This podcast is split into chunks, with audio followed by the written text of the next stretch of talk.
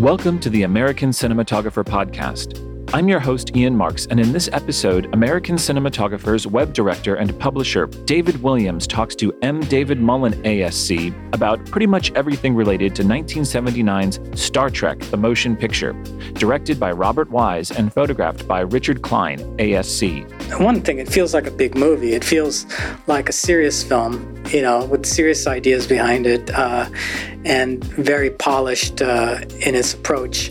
And I like that kind of old fashioned craft work of just staging for the lens and, and working out dramatically what you want to see at any one moment.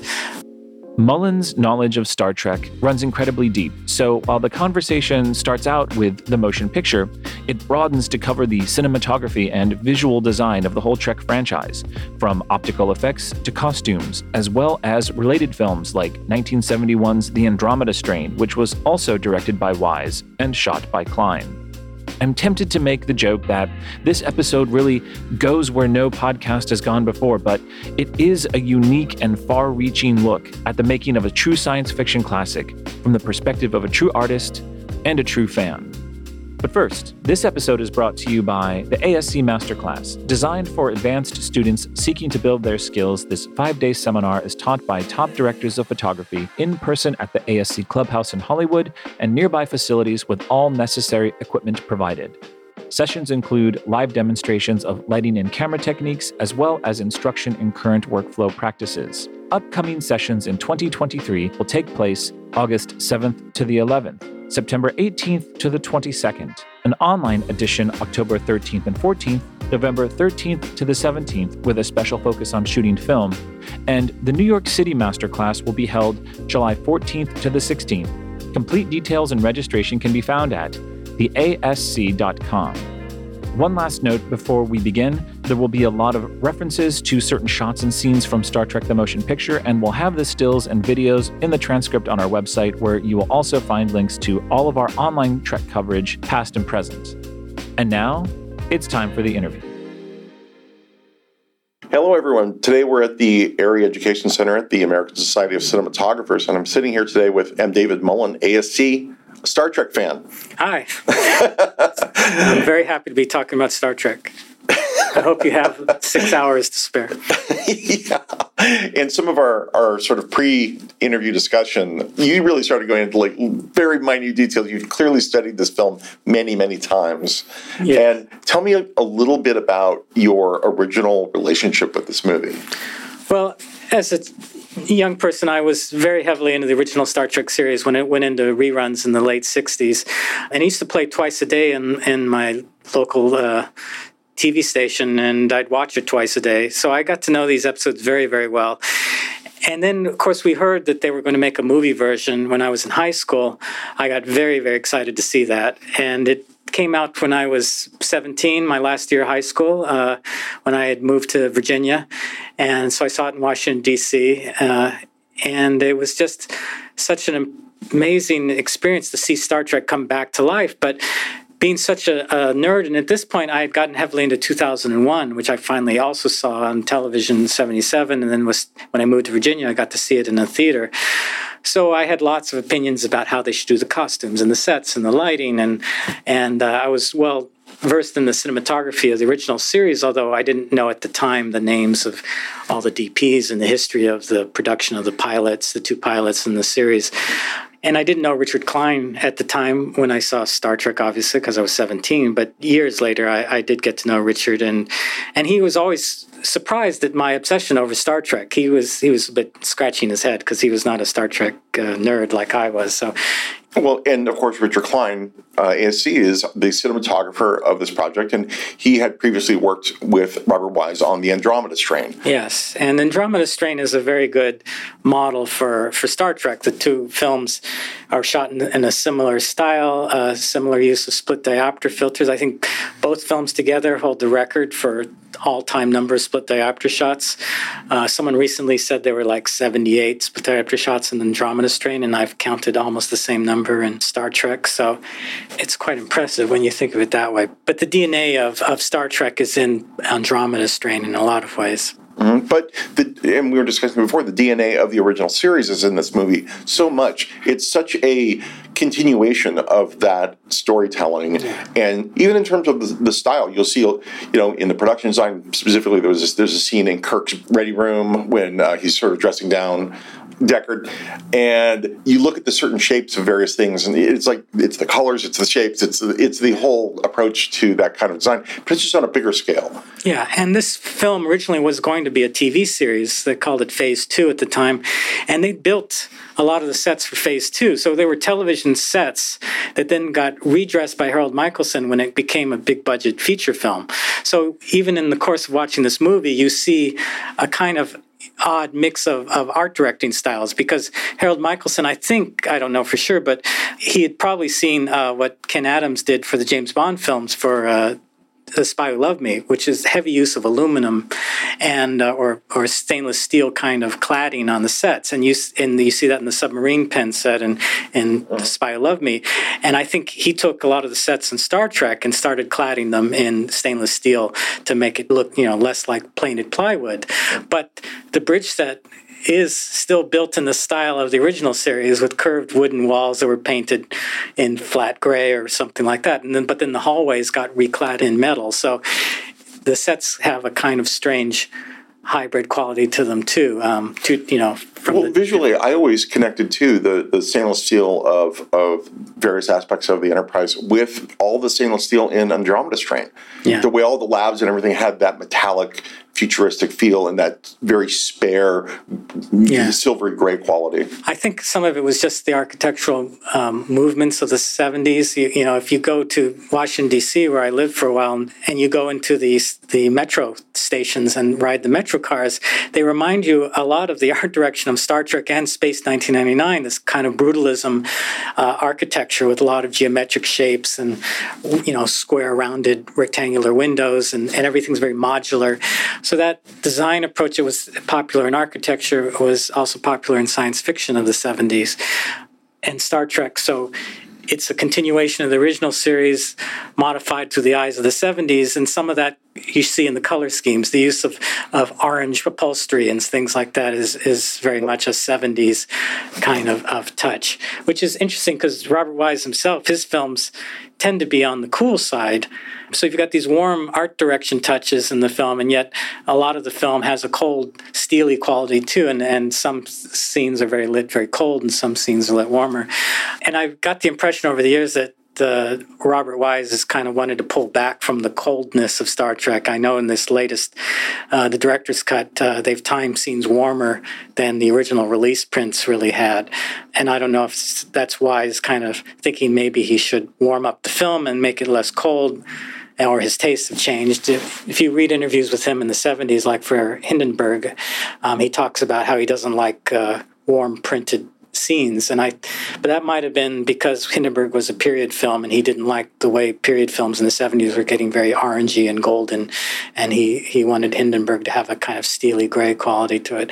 But star trek has also some similarities with the hindenburg. I think that was shot by i think that was bob surtees but there is an interesting history with the cinematography of Star Trek, and it goes past this film because with Star Trek 1, 2, 3, and 4, you have these films we made in the 80s right at the beginning of, of the release of new high speed film stocks from Kodak and Fuji.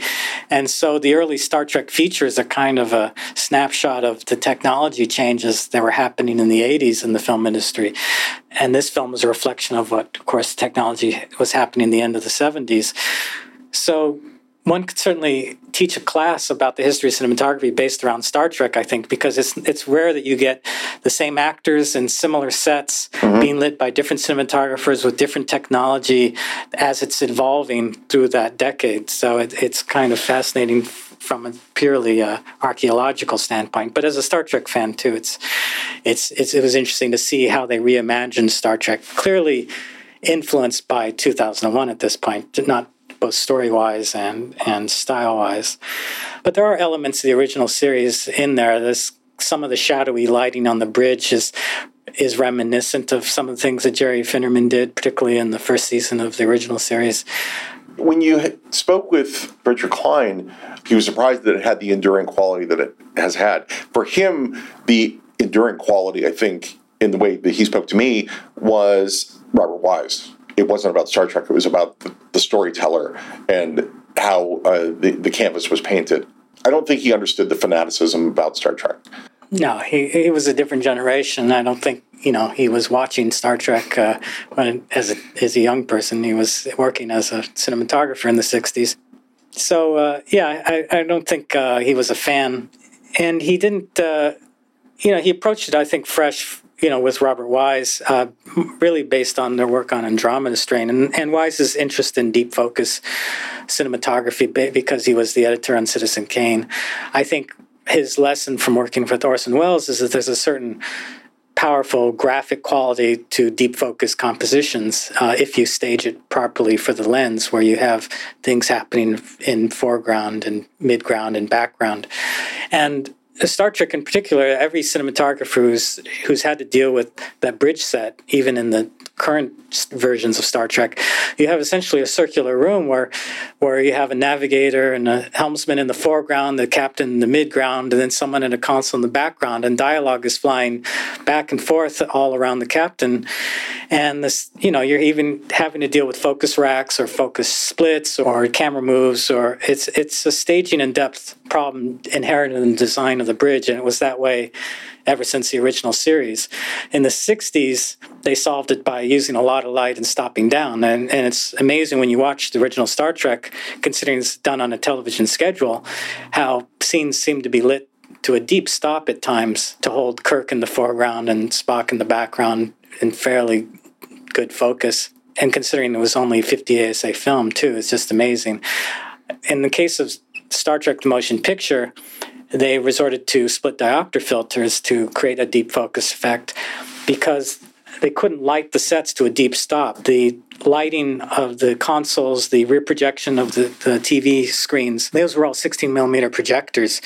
And so they had a set amount of illumination um, where they would read, which was probably about a 2.8. So most of Star Trek is shot at a 2.8, but they're trying to create the effect of being shot at like a 5.6 or an 8 by using split diopter filters. There are a few shots in the film where they just sort of lit to a deep stop because either they couldn't use a split diopter or because there was visual effects involved and they needed a better stop for the anamorphic lenses or they switched to VistaVision or a 65 and you can see the the lighting the room change. You can see that the consoles are fairly dim. The buttons don't read very brightly, but everything's in focus now. I'm not sure the rhyme or reason. Some of it was there's a sequence near the end where where William Shatner proposed doing it mostly in a not in a true oneer, but mostly in a dolly move where Kirk is uh, bluffing and and has everyone leave the bridge of the Enterprise and turn everything off, and they all go into the elevator, and Ilia's left standing uh, alone in the room, and the camera's just dolling forward and back with with Shatner as he goes into the elevator and back into the room and back in the elevator, and most of the scene is playing in that one shot with the reverse angle. And you can tell that they had the light to a higher stop for that camera move. Um, but in that case, all the consoles have been turned off story wise. So so why uh, you know Kline didn't feel the need to work at a low level of illumination, and he could work at a higher stop for that as a, cinematographer, how often have you been put in the position where, because of some production factor, you're forced to shoot in a certain way that you wouldn't have normally wanted to do it, but it ends up having to become a style? In in, yeah. in this case, with Kline, as you described, with the illumination of the uh, the consoles and, and and playbacks and whatnot, he was tr- kind of trapped and he came up with the solution of the split diopters, which you know, as you described. But they made it a style. Yeah. You know, and uh, it's one that's very memorable and, and very effective. Have you been in that situation before? Well, you try not to get caught because you, um, but yes, you, whenever you plan the look of any project, you have to t- factor in what you can control and what you can't control. You can't control how bright a candle is, so you have to work with how bright a candle is, or, or if uh, there's going to be a burning building in the shot, how bright that can be. You have to stage everything around those factors. In the case of uh, a room full of TV sets or, or other things where you can't really adjust the levels too much, you plan around that. Or if the director says he wants to use a zoom lens, you, that is a set certain amount of light you need for that versus a prime lens. in the 70s, a lot of films, despite the fact that film was only 100 ASA, it was very popular to use zoom lenses for everything. So, in an anamorphic film, particularly, wide open is 456 split. So, you see these films uh, trying to do low light photography, but with a zoom lens by pushing the film stock, you know, like Vilmos Zsigmond's work and uh, McCabe and Mrs. Miller and stuff. But in the case of Star Trek, they wanted a very pristine, clean, sharp look so they opted not to push the film for the most part, which meant uh, working at 100 ASA and with monitors that had to be shot at a 2.8. So Wise was not particularly a zoom lens kind of director, luckily for Kline. So in that aspect, he could work with prime lenses, but also just because they didn't have the stop for a zoom. Uh, and as I said, when you see the movie, the few times a zoom lens comes out, you can see the lights of the consoles are dimmer because they've lit now to a 456 instead of a 2.8 you know, there, there's one scene aboard the Enterprise um, on the bridge um, when the V'ger probe comes in and basically takes Ilia off the bridge, and there's a huge, massive shift in image quality and color. What can you tell us about that? Well, they wanted the sequence to be lit just by this bright uh, light of this probe, which was a column of some sort of xenon, I think, type lighting rig that was pushed around on a dolly by a grip. And the problem was that in the original live action footage, there's a brilliant shaft of light, uh, this device, and it's the only lighting in the room. So it, it's actually all the light's coming from this bright column of light. But the original live action footage, you could see a guy pushing it around. And when Robert Abel was fired off the effects for the film and, and Trumbull and Dykstra took over, they had no idea what Abel's plan was to get rid of the dolly grip out of the shot. And so I think it was John Dykstra who took over this sequence. And his solution was to rear project this footage onto a, a, screen and then reflect it off of a mylar screen. And so he's shooting a reflection of a rear projected image on a piece of mylar. And then behind the mylar, they ran a magnet that could pull and push the mylar. So they essentially could bend and crease the image in the center where the column was, and it essentially took out a couple feet of the image and and got the dolly grip out of the shot. But as, as, as the probe goes around the room, you see the room squeeze and, and collapse around that line of light, which Dykstra kind of thought was interesting because it almost looked like a black hole kind of distortion effect, like like everything was being warped by this bright light. But that was just his solution to get rid of the dolly grip. But now you have footage that he managed to get rid of the dolly grip, but it's all a, a rephotographed rear projection image. So it's grainy, it's soft.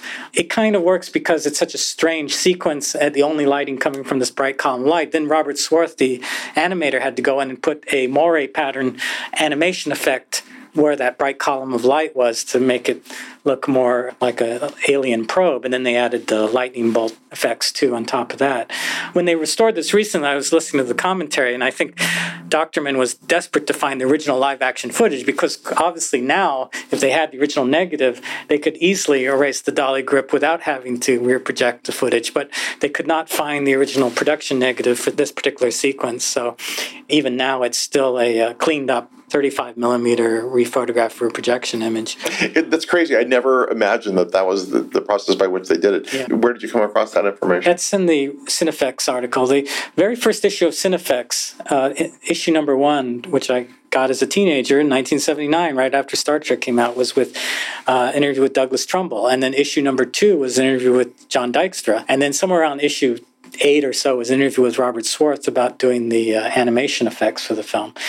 So uh, that's, uh, you know, as a young person, I originally thought I might go into visual effects. So I did a lot of reading of Cinefex and, and books on on uh, effects. And, it, and this film was a particular teaching ground, I think, for for optical animation, compositing, and things, because Dykstra did all his model work with blue screen, and and Trumbull did all his model work with front lit, backlit matte process because the Enterprise was a shiny object. Uh, they couldn't use a blue screen, so instead they shot it in silhouette and motion control. They would shoot a beauty pass against black, and then they'd shoot another pass in silhouette against white. But even that had matte problems with it and they had to do rotoscope work or sometimes they they covered the whole model with white tape and shut it again against black to get a you know trying to get a high con mat of, of the of the model basically so they could then composite a background into it.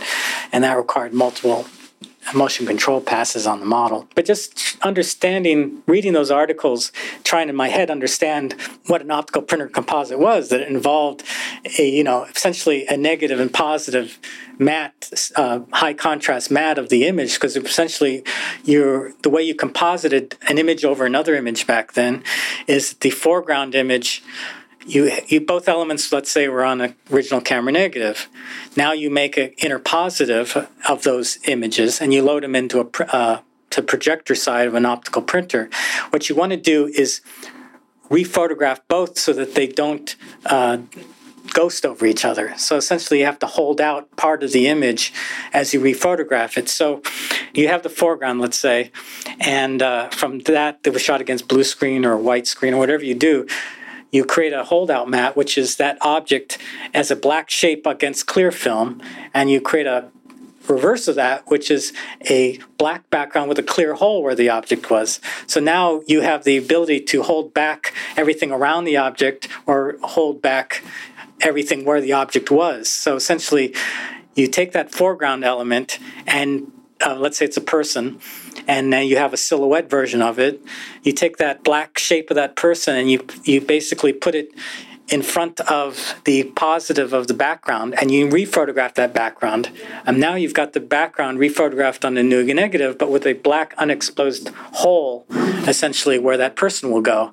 Now you load the person and you put a the opposite. You put a black shape around them, so they only expose in that hole that, that's been left for them on the negative, and everything else is, is left unexposed where you've already exposed the background, and now you have a negative that has the pos- that has the background and the foreground added together without them uh, ghosting over each other. That's a very low tech way to describe it. But as a teenager reading these Cinefex articles and trying to understand high mattes and all these sort of things, you start to understand the whole principle of how images get copied generation to generation from negative to positive to negative to positive and, and what generation loss means and, and all these things that are irrelevant now because now movies are digitally compositive and there's no such thing as generation loss. But uh, that's, no, there's compression loss. Yes, yeah. but up until you know 2000, when uh, digital compositing kind of took over, it's something all cinematographers had to factor in. The, the my, is my shot going to be duped? Is it is it going to be first generation? Is it going to be from an interpositive, inner negative? Uh, and what's going to happen to the image? And is it going to match the you know the live action footage that isn't duped? It was a problem for credit sequences. It was a problem for optical fades and dissolves and lap dissolves. It was just something you had to uh, live with or think about. How do you feel about the visual style of motion picture was continued or not continued within the, the framework of the, the feature film franchise. Wrath of Khan looks dramatically different from this, but it's a different adventure. Yeah. But well, you know, you have both the change shifts in style of lighting over time, where where lighting has gotten softer and more source motivated. I think the problem with this the bridge set that the, all the earlier cinematographers ran into is it was not designed to light the actors from the set itself, unlike the sets in 2001, where you have in all the consoles on the Discovery, you have a, a light bar at the bottom of the console that's glowing up in the actor's face. It, it serves no purpose other than to light the actors, so they don't have to be lit artificially with extra lighting too much. They're just lit by the consoles and the and what appears to be fluorescent lights in the set. Um, it's all tungsten back then, uh, but it's meant to look like fluorescence. So in 2001, you have sets designed to be self illuminating, whereas the Star Trek bridge really wasn't. You have a solid ceiling set with a kind of radiator fin design where they, it can hide movie lights, and the same with the original Star Trek series, too. It was the ceiling uh, they lit from with back then with 2Ks and 1Ks and spots. And it gives it a certain theatrical look, but it's not necessarily, it doesn't feel like what a spaceship would actually be lit by. So Star Trek has never been lit in a completely documentary style way. It's always had a somewhat theatrical look. Over the years, they've tried to design more and more the lighting into the sets. That sort of started with Star Trek Enterprise, uh, the TV show, where they built uh, little spots, little you could see kind of uh, MR16 type can lighting all around the bridge set designed to aim at the actors and aim at the consoles and and sort of self illuminate uh, a lot of the actors at times so that they actually lit by the set. Um, but in this case, with the Enterprise Bridge in the original series, and I mean, and in the movie series, you had to do a lot of lighting yourself from off camera. Was that just the thought process back then of the division between departments as well? Well, you know, I think in 2001 you had specifically a director, Stanley Kubrick, wanting sort of the ultimate in, in realism and having a photographic background himself, liking to design the lighting into the sets. That wasn't the norm necessarily for movies. So I think Star Trek is more traditionally art directed, where the art director will put in things that you say, well, you can motivate light from this or that, but it's not really doing the actual work of lighting. In fact, I remember uh, articles on Star Trek 4 where Don Peterman talked about how uh, he would actually remove parts of the consoles of the of the Klingon bridge, and then later when the Enterprise shows up at the end, if there, anything was off camera, he would remove the console and put fluorescent tubes and diffusion so that the actors would be lit by the glow from the console um, if it was off camera. Uh, now you would try to design the, the console to do it naturally so you could photograph it and photograph the actor at the same time. But they just didn't do that for for Star Trek, so they're forced to light from off camera. In the case of the original movie, Kline does an interesting mix of soft bounce lighting and hard key lighting. It's it's kind of his style at the time. It was kind of a lot of the close-ups are lit with the, the light bouncing to card so it's got a nice semi-soft key light not hard but then he'll fill with a hard little eye light. He often handheld a little inky light in his and he would walk near the lens and try to get the actor's eyes lit with that. Uh, but there are other shots in this, this the, where it's clearly a harder light with topper flags and cutters to create shadows and, and spots and things to create mood um, which you know you're not sure what would be doing that in real life. It's just it's there for atmospheric effect.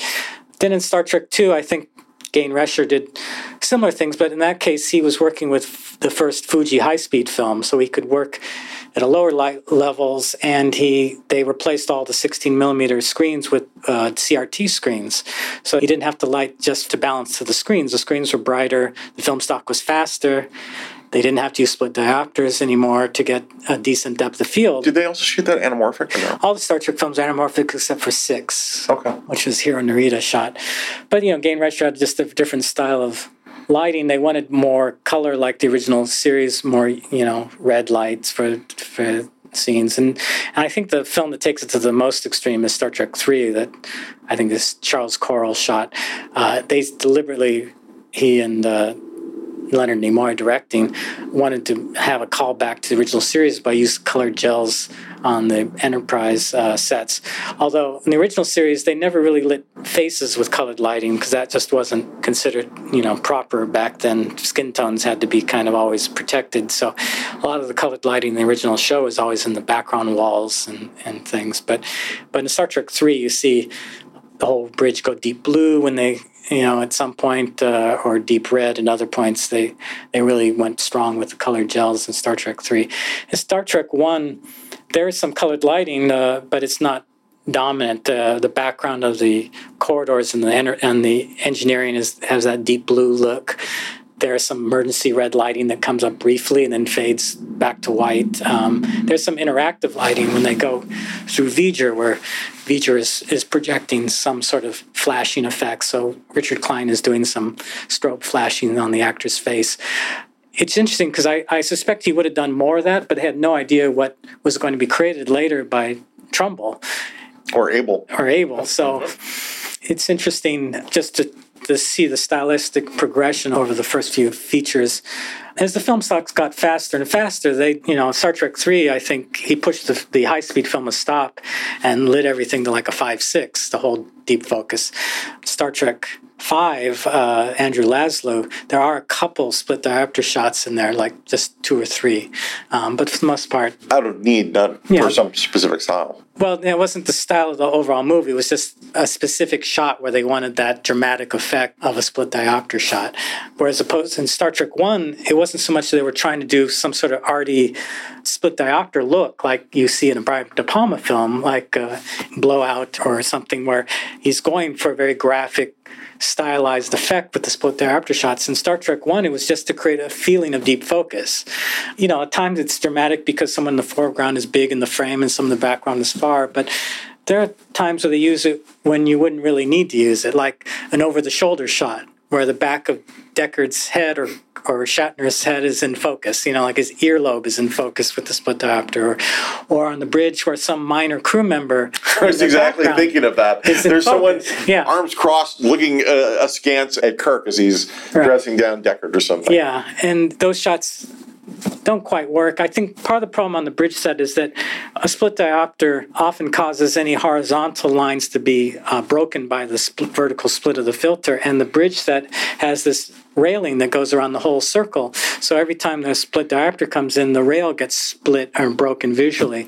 There are other sets in this film where you can't see the split diopter at all because the set has vertical lines in it, and the diopter lines up perfectly with them, and, and it's a very invisible effect. But on the bridge set, there are shots where you can clearly see because all the horizontal lines in the design of the set being split by the filter. But I think when it does work, it, it works very well. It, it allows the actors to sort of play off each other without having to focus shift back and forth or ping pong the focus for the dialogue. You, you have multiple people reacting to the same thing, like the V'ger moments. But when you're creating split diopter shots like that, very complex shots, you're also having to hem the actors in. They can't really move around a lot. Yeah. Can that be difficult as a cinematographer to work with the actors and try and get them on board with what you have to do visually? Well, I think. Th- it depends on why you're using the, the split diopter, but um, in this case, luckily or not, the actors are stuck in their spots. They're, they're Kirk's in his chair. Everyone's in a chair, essentially. So when those scenes happen, it's kind of uh, easy in some ways to put in a split diopter since no one's getting out of their chair. It's scenes where more people are more free to move around, where you, you have to design when you're going to use the split diopter and how you're going to get it and cut to it or, or somehow slide it into frame. There's an interesting split diopter shot in um, All the President's Men where the camera, it's very tricky. The camera pans Robert Redford off the street and into a phone booth and then it pans like left to right and he goes around and then he goes to the door of the phone booth and it pans back left and he lands. And when he lands on the left side you can see the executive office building in focus. Um, it doesn't the split diopter is not meant to say something specific. It's just there to create a feeling of unease that is he being listened to? Well, we're going to have this famous government building in the background in focus while he's in this conversation to give the paranoid feeling that anyone could be listening on this phone call. But because the shot pans into the phone booth and lands, at some point that split diopter had to be slid manually into the frame just as the camera pans back left again as he goes through the door of the phone booth. I mean, it's seamless. You don't notice it. And so it's an interesting use of the split diopter in that film. There's a couple split diopter shots in that movie. In the newsroom, yeah. the famous shot with television of Nixon's, Nixon's right. speech, etc. Yeah. So in Star Trek, there's some unusual split diopter shots. There's on the bridge. Uh, when they're leaving the dry dock, there's the obvious one where Sulu's in the foreground and Kirk mm. is in the background. But there's also a three shot of Ilia, Sulu, and Kirk where they've got a split diopter only covering the left and right third, and it's clear in the center. And then they cut to a side angle with Sulu in the foreground. Now they have to put a special diopter that only covers Sulu and it's clear on Kirk.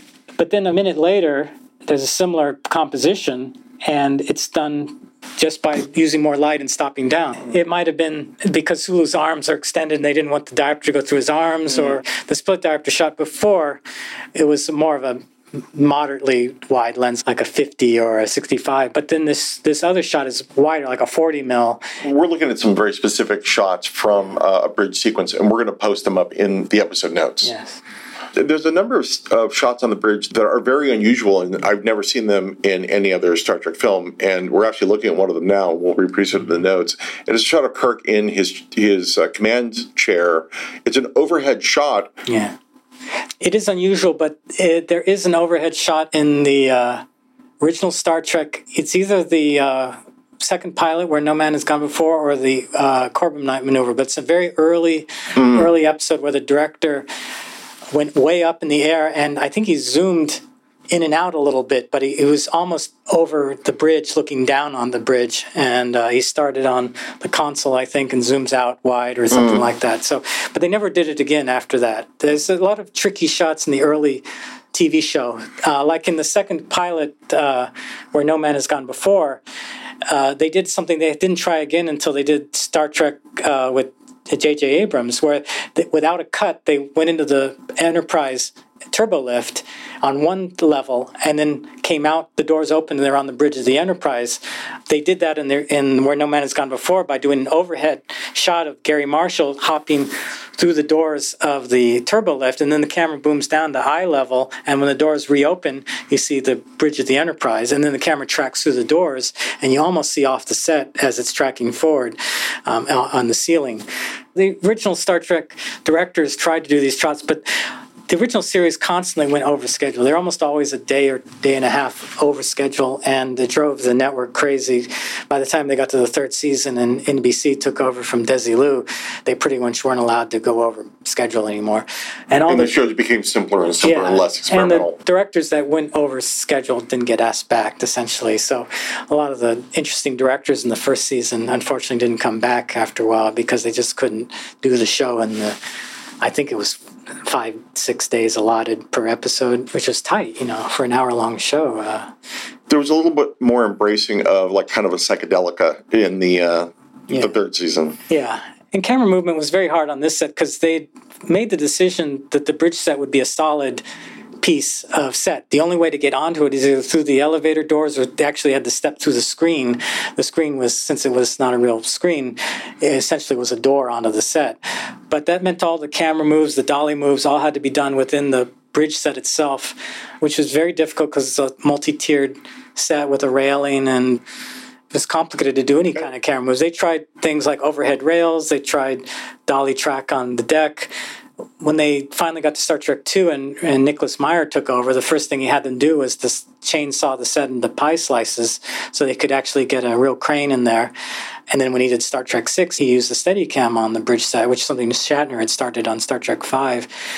But Star Trek One, they didn't have that option. And there was a shot that I think in the commentary track I was Dochterman or someone was saying that it was almost that floating handheld shot where it lands on Spock. It's a scene where he turns around and reveals he's crying.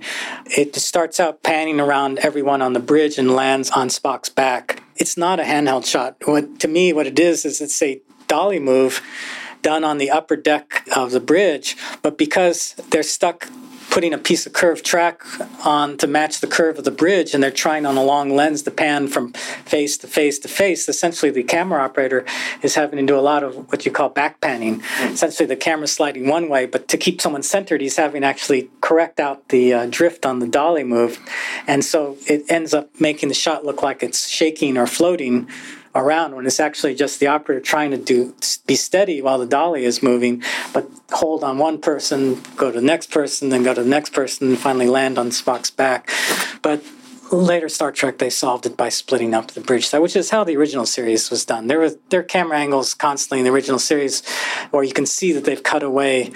You know, there's a lot of shots of, of Spock at his viewer with Kirk in the background where the camera is, is in a camera port. Essentially, they pulled the console away that's to the left of Spock, and you can see the actual missing end of the console. They, they taped black carded it, so it's just a black shape, but it's clearly not continuous set. And back in the day in NTSC, CRT, you're not going to see any of that. yeah. One of the oddest things about the original show that someone has pointed out that I didn't notice as a kid was that because every time you shot uh, Chekov and Sulu at their console from Kirk's point of view, you had the view screen in the background, but they couldn't always afford to put a background in that screen. So they actually sometimes took that console and turned it sideways so they wouldn't have the screen in the background. So you actually have shots sometimes of Sulu or Chekov from Kirk's point of view where the background is clearly been shifted way over to, to get oh. the screen out of the frames because they couldn't oh. put a background in that screen. Right, they couldn't afford either in terms of cost or time yeah. or both to have uh, Lin Dunn or, or someone else drop that. Yeah, so they just took the chairs and the helm console and turned it like 45 degrees so they could then sh- not shoot towards the screen, which looks very odd if you if you actually notice it. But as I never noticed, I've, now that people have shown me stills, though, it's very now odd. you can't unsee it. Yeah, it's like the shots in the old show where they used to flip shots because they were missing a close up, so they they would it's the wrong screen direction, so they would take a shot and flop it. But now Kirk's, you know, badge is on the wrong side of his chest, and his hair is parted on the wrong side of his head, and things like that. There's the great sequence where Kirk comes down into the engine room and talk with Scotty about getting the warp drive online. And there's that beautiful set piece that was created by Sam Nicholson for the whole warp core. Do you know much about that? It's amazing bit of old-fashioned art direction. There's a high-angle shot, point of view shot, looking down the warp core, which is just a forced perspective painting on the floor of the soundstage um, below the uh, set, and it, it, lines up almost perfectly. Uh, it's all in camera, and it's just old-fashioned false perspective painting.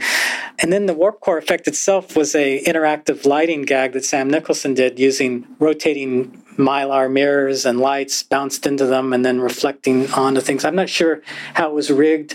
It's very well done. I feel like the later movies never got it as good as the first film. You know, they've essentially simplified it by by the time they get to Next Generation. Other shows are just doing a pulsing light that goes up and down the column.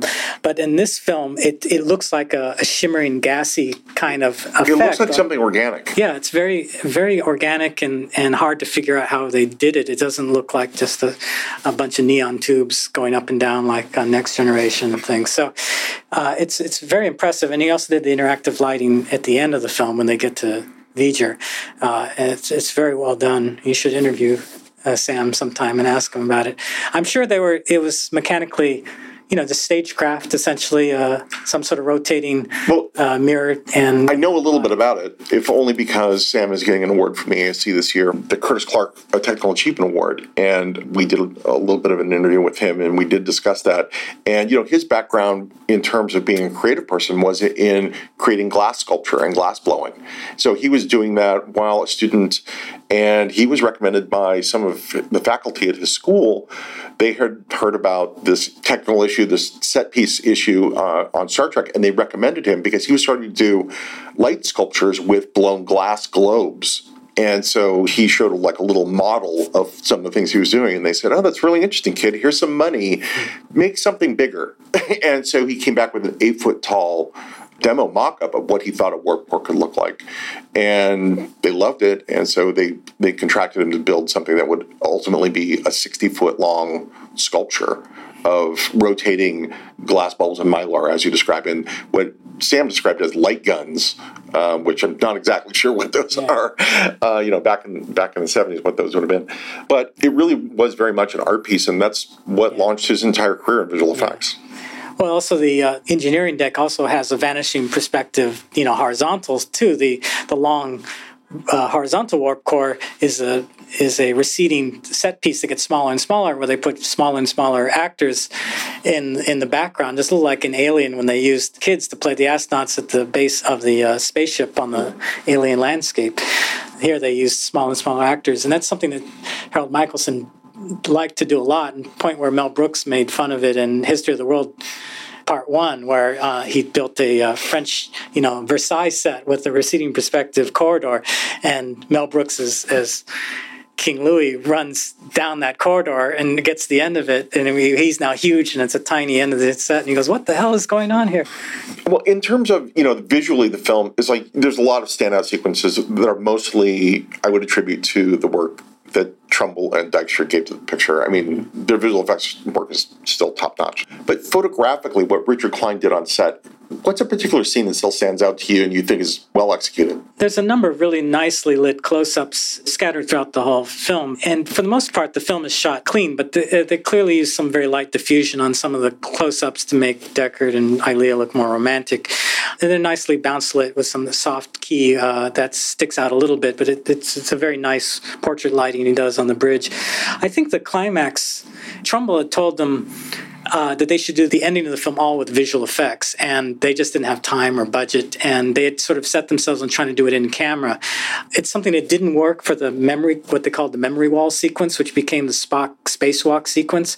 They had shot this physical set that was supposed to be like the memory banks of V'ger with, with Shatner and Nimoy on wires and the spacesuit being dangled through it. And it looked like a fantastic voyage. At some point, they get attacked by antibodies. It was terrible, and and they Trumbull said it couldn't be saved, and he proposed doing the whole uh, Spock spacewalk as a, as a kind of mind blowing 2001 trip sequence, and sped up and and fast, which is why it's a great sequence. But the end of the film, where they find V'ger Richard Kline and Wise were determined they could do this in camera, basically, uh, with the interactive lighting. And uh, the whole sequence goes through these series of, of light cues where it goes into the red lighting and, and other things and flashing and lightning bolt effects. And a lot of it's shot through uh, net diffusion, partly because to extend those those partly to to give it a somewhat mysterious dreamlike quality but also uh, a trick that apparently Kline liked to do because i read about this on king kong. Um, he will do an in-camera effect by by hitting the edge of the lens with a light. Um, there was a sequence supposed to be lit by flares in King Kong where they they light flares and they didn't really couldn't light the whole set with with military flares. So instead, he actually faded up a red light on the edge of the lens so it would flare out the lens as and if just fill the hole. fill and glow the whole frame for a moment with, with light as if it uh, as a flare had, had burned out the image.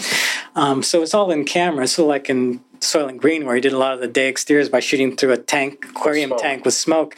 So in this case, he has a net on the front of the lens, so he could hit the edge of the lens with light, so it would it would things would glow across the frame as if. Um, as if V'ger is sort of emanating and, and flaring through the frame so they could do things in camera. But to do that, he needed something to catch the light. So he, he used a piece of netting uh, in front of the lens, as far as I can tell.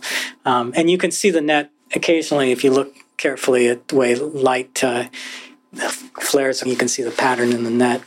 But it gives the whole sequence a kind of slightly dreamlike quality, plus the smoke and, and the interactive lighting but I think actually works pretty well.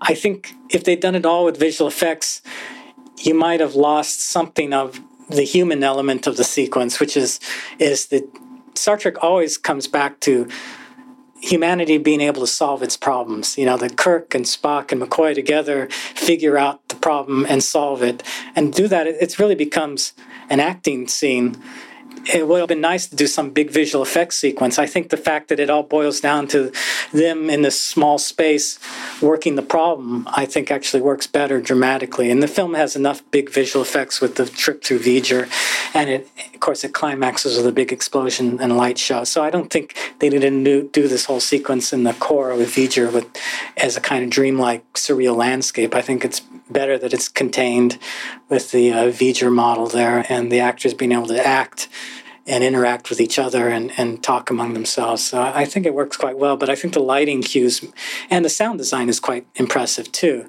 It's interesting that the kid who was who acted in the original TV series created they call it the blaster beam or something. It was this big metal pipe that created that strange sound. Yeah, that was the V'ger sound. And they, they were on this, the mix stage using it like a musical instrument. Essentially, Goldsmith would have him play it, and then they would do different variations until something sort of worked musically. So it's it's also partly a musical instrument and partly a sound effect. But it very, works very much to become the voice of V'ger, to create an alien voice. And it's also nice because it's not a, a synthesizer. You know, it's it's actually an organic thing that's creating these. It almost sounds like one of those Aboriginal Australian yeah, musical instruments. Didgeridoo kind of thing. that what it's called? I think it was Craig Huxley. Now I'm thinking I got confused with uh, Kirk Thatcher, who was the played the who did some music and also was the punk in the Star Trek Four. But I think it was Craig Huxley who became a musician, and he did these these blaster sounds for Star Trek One you know, it's a side effect of the fact that they didn't have time to cut the film properly for preview audiences. But they gave Jerry Goldsmith just huge swaths of this movie to score without any imagery to work from, just with slugs saying, you know, V'ger here and effect coming and all this sort of thing. So it gives Goldsmith a chance to do these very impressive scored sequences and then and the movie just becomes music and visual effects almost nothing else. And you don't get many chances in movies like that. And goldsmith was at his peak i think as a composer. He'd come off a decade of doing kind of avant-garde music scores for like planet of the apes and logan's run and then coming back to a kind of symphonic style because of the popularity of Star Wars and John Williams. So by the 80s, his scores got very melodic. But Star Trek represents the sort of crossover from this and Alien, which he did the same year, a crossover score, which is half modernist and, and atonal and and uh, and then half symphonic and and thematic and Wagnerian. It's it's in fact uh, it particularly came to pass when he did the Enterprise tour sequence. He scored that whole sequence where Kirk views the Enterprise. And when Robert Wise saw it, it was a great score, but he says, Where's the theme? And if you listen, it's on the recent soundtrack album you can get uh, his original piece for that. And it's a beautiful orchestral piece, but it's a series of, of leitmotifs that never quite go anywhere. You start to hear an Enterprise theme start, and then it goes into some other beautiful melodic kind of tonal quality, and then it goes back for another moment. And Robert Wise made him go back and rescore that whole sequence with a strong Enterprise theme, which became used throughout the movie and is the Next Generation, but that wasn't his original impulse for that sequence. The same with the leaving the dry dock score too. He had to rescore that. But those initial pieces that were probably scored against nothing, as you described. Yeah. So it's his imagination. Yeah. I'm sure Wise described him what the feeling should be alien and mysterious. So that's what he wrote. But right. those are the notes. Two words. But all of that stems from, as you know, we were discussing before we started recording, a film that began as a release date. Yes, they had a release date and they didn't have a script, and essentially they rushed into production, and and then they ended up firing Abel, who's going to do the visual effects, because what he had delivered by the time they finished live action wasn't good enough and didn't convince Wise that he could pull it off.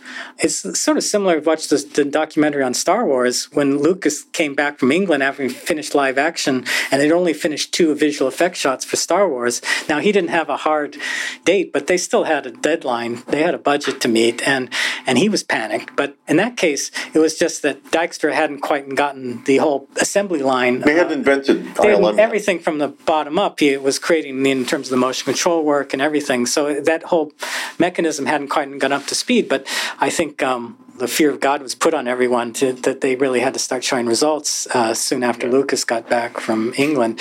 But in the case of Star Trek, they fired Robert Abel and hired Trumbull, and Trumbull had to hire John Dykstra because the workload was just tremendous and the deadline to finish was so short. And that's why there's certain mistakes in the film. There's clearly sequences where there's missing sound effects or missing transitions between scenes or missing effects to transition scenes. Or there's the opening credit sequence. It's just black and white title cards. They're not even cross dissolves. They're just hard cuts between every title card. It, uh, it looks like a temp. Yeah. yeah. I can't imagine the hours these people work to pull this off. You know, I have to give a lot of credit though to everyone involved in the you know remastering and even Wise himself. They could have completely redone the title sequence, but they chose not to you know, they put floating stars through it and, and they jazzed up the lettering a little bit, and that's about it. I think that's fine. Eh, you know, you don't have to get fancy. The music score is so great.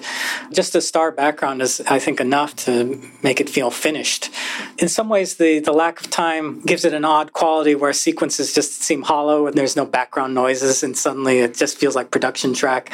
But it does give the film a, a strange kind of claustrophobic feel at times, like they're really out in deep space in the middle of nowhere, but it's probably just an accident of not having time to really fill in the soundscape. I think now it just it feels finished now that they've gone back and remixed it. Uh, it just sounds really good. Well, you know, 42 years after its release, as a you know very accomplished cinematographer yourself, what is your continuing obsession with this picture. Well, it's a weird mix of besides being a Star Trek fan and just wanting to see Kirk and Spock and McCoy and all that sort of stuff, and or the space stuff and the Enterprise bridge. It has a strange. I don't know, underwater tonal quality to it. It's it's got this mysterious, cold, dark moody feeling. Like it's like the whole film has a dreamlike quality to it. And I think, uh, especially once they get into V'Ger, 2001 has this quality too, and I could see the inspiration there. But it's just unlike the later films, which have a lot of warmth and energy and passion to them. This one has a kind of distant quality, which I kind of like uh, in a weird way. It's just, it, but you have to be in the mood for it. But it's it just feels one thing. It feels like a big movie. It feels like a serious film, you know, with serious ideas behind it uh, and very polished uh, in its approach.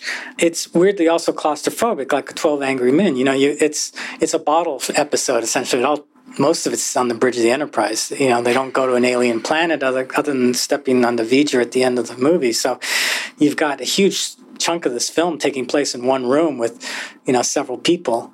I find those sort of movies interesting from a purely staging, covering, editing point of view. You know, who's in the foreground, who's in the background, when does the camera move, when does it not move, when does it rack focus, uh, where the emphasis is at any one. And to do that well, you have to be a director who knows staging and dramatics well. And a lot of these old time directors, like Wise, really understood this. You know, it's not a film that doesn't use editing, it is cut, but it's not the sort of film like today where you, you feel like it's five cameras rolling and the editor kind of created it in post every cut feels like the director and the DP said, okay, now we need this moment and now we need this moment, and I'm only going to use a few frames of this moment, and it's all pretty much single camera. And I like that kind of old fashioned craft work of just staging for the lens and, and working out dramatically what you want to see at any one moment. I find that just uh, invigorating in the sense to just watch something like a piece of clockwork being executed. You know, and I, I often think about how as a Star Trek fan, I what I would have done differently with the graphics and, and the design and what I would have kept the same. I would have personally, you know, even back then had pushed for a set that has more self-illuminated quality, a little like the Discovery was in 2001. It, in that film, when you know Bowman goes into this pod, he's just lit by the glow of the computer screens and the buttons, you know. And this is 50 ASA film, 65 millimeter with a high-speed lens, but still they've designed the set to be bright enough that it, it, can actually light the actor's face you know? You feel like the set is alive yeah. And it's a in it, you know it's part of hal it's a it's part yeah. of his character um, but you feel like they're so, in an organism. yeah you know, so it's possible to do that in the mid 60s with 50 asa film. It certainly would have been possible in the late 70s with 100 asa film. Well, you know, alien for example is a film where the set is more self-lit. Mm-hmm. you know it was very well designed uh, they tried to design it so they wouldn't have to do any lighting, but they soon found that, that that didn't work. But still, it benefits from the fact that the sets could be people could just walk around them and just have be lit by the console or lit by the overhead or or or something. And I think Star Trek would have benefited from more of that approach, but perhaps because uh, they were inheriting sets that had been started couple years earlier for a TV series, and they had to modify them. And perhaps production designer wasn't as uh, modern in terms of his approach. He was a little more old-fashioned, or what? But that or television versus feature film, or maybe it's just part of. The, there was a much larger division back yeah. in, that, in those days. Yeah, and it could have just been. It's just trying to keep with the original Star Trek set design and not uh, change it too much with having a, a lot of lighting added to it. But still, I would have tried to push for something they started to implement later. You know, like I said, uh, Don Peterman, whenever he could on Star Trek Four, would hide fluorescent tubes uh, behind consoles and, and, things, so people were lit more like from the buttons and the screens, and it gives those brief shots in Star Trek Four a lot more believability to them and grounded quality to them. And I so I wish that approach had been done for Star Trek One.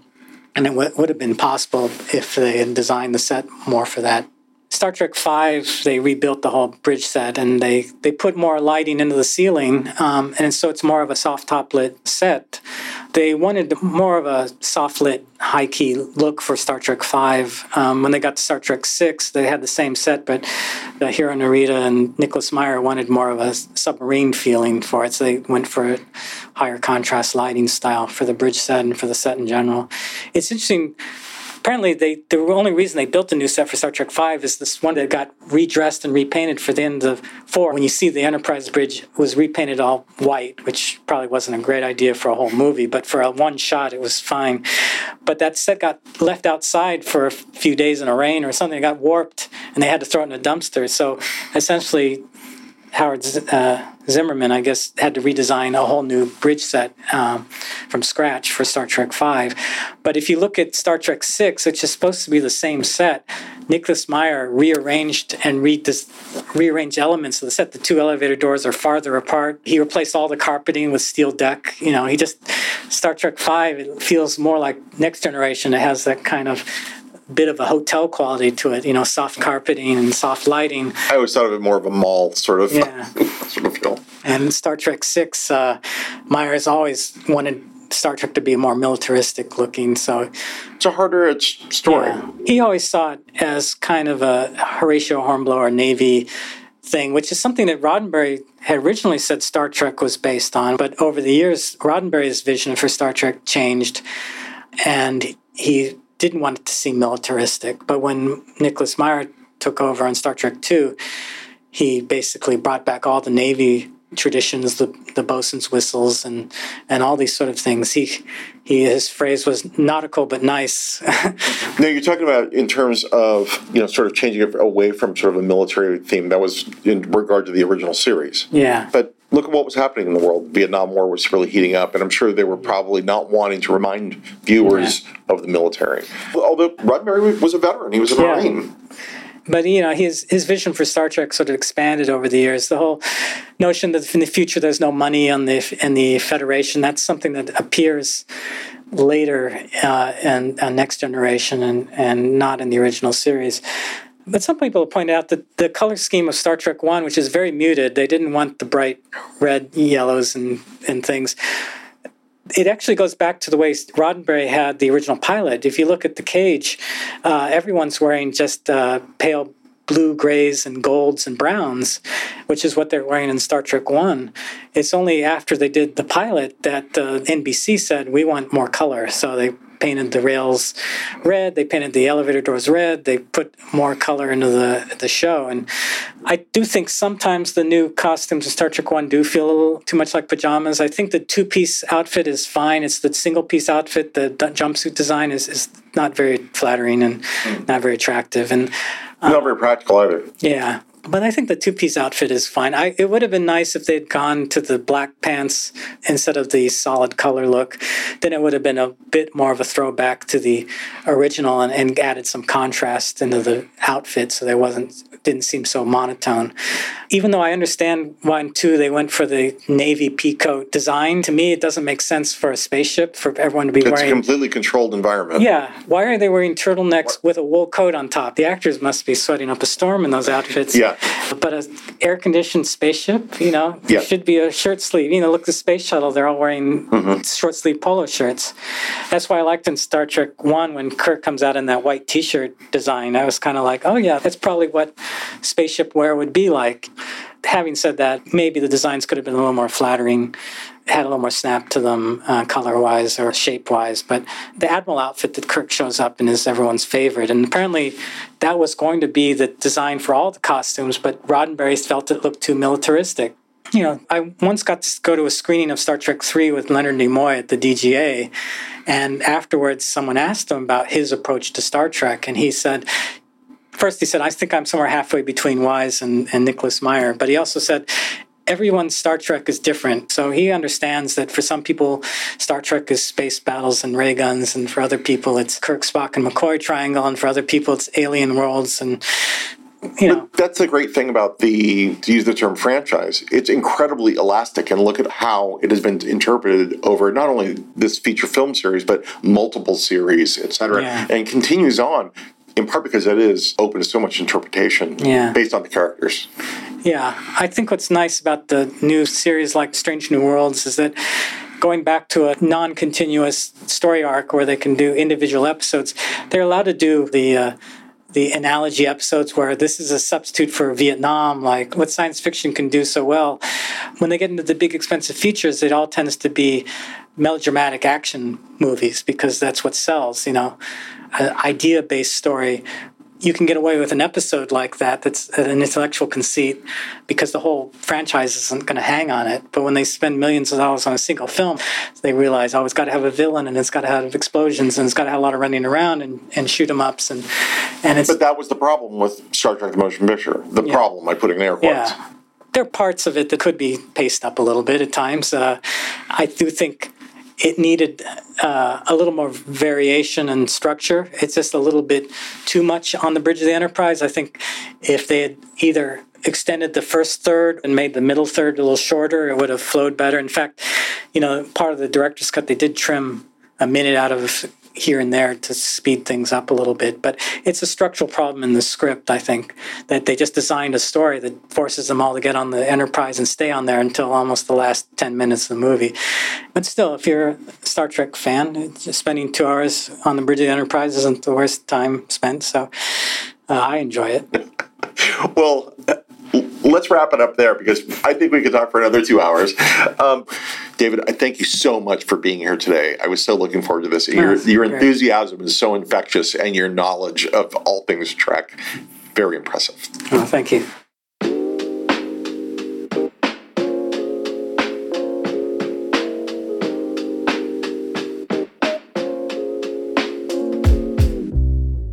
That was American cinematographers David Williams in conversation with M. David Mullen, ASC, about Star Trek, the motion picture, and then some. We hope you enjoyed this episode of the American Cinematographer podcast. Let us know what you think in the comment section on the website or on iTunes. Subscribe to the show and share it with your friends, and maybe give us a good review while you're at it. For our latest content and exclusive behind the scenes photos and videos, follow American Cinematographer on Facebook Instagram, Twitter, and Vimeo. And you can visit the ASC.com for more on the art and craft of cinematography, including articles on the latest productions, video discussions with leading cinematographers, our complete library of podcast interviews and archival stories, notes on new products and services, and the ASC store. This episode was mixed at Brickshop Audio in Brooklyn, New York. Thanks for listening, and that's a wrap.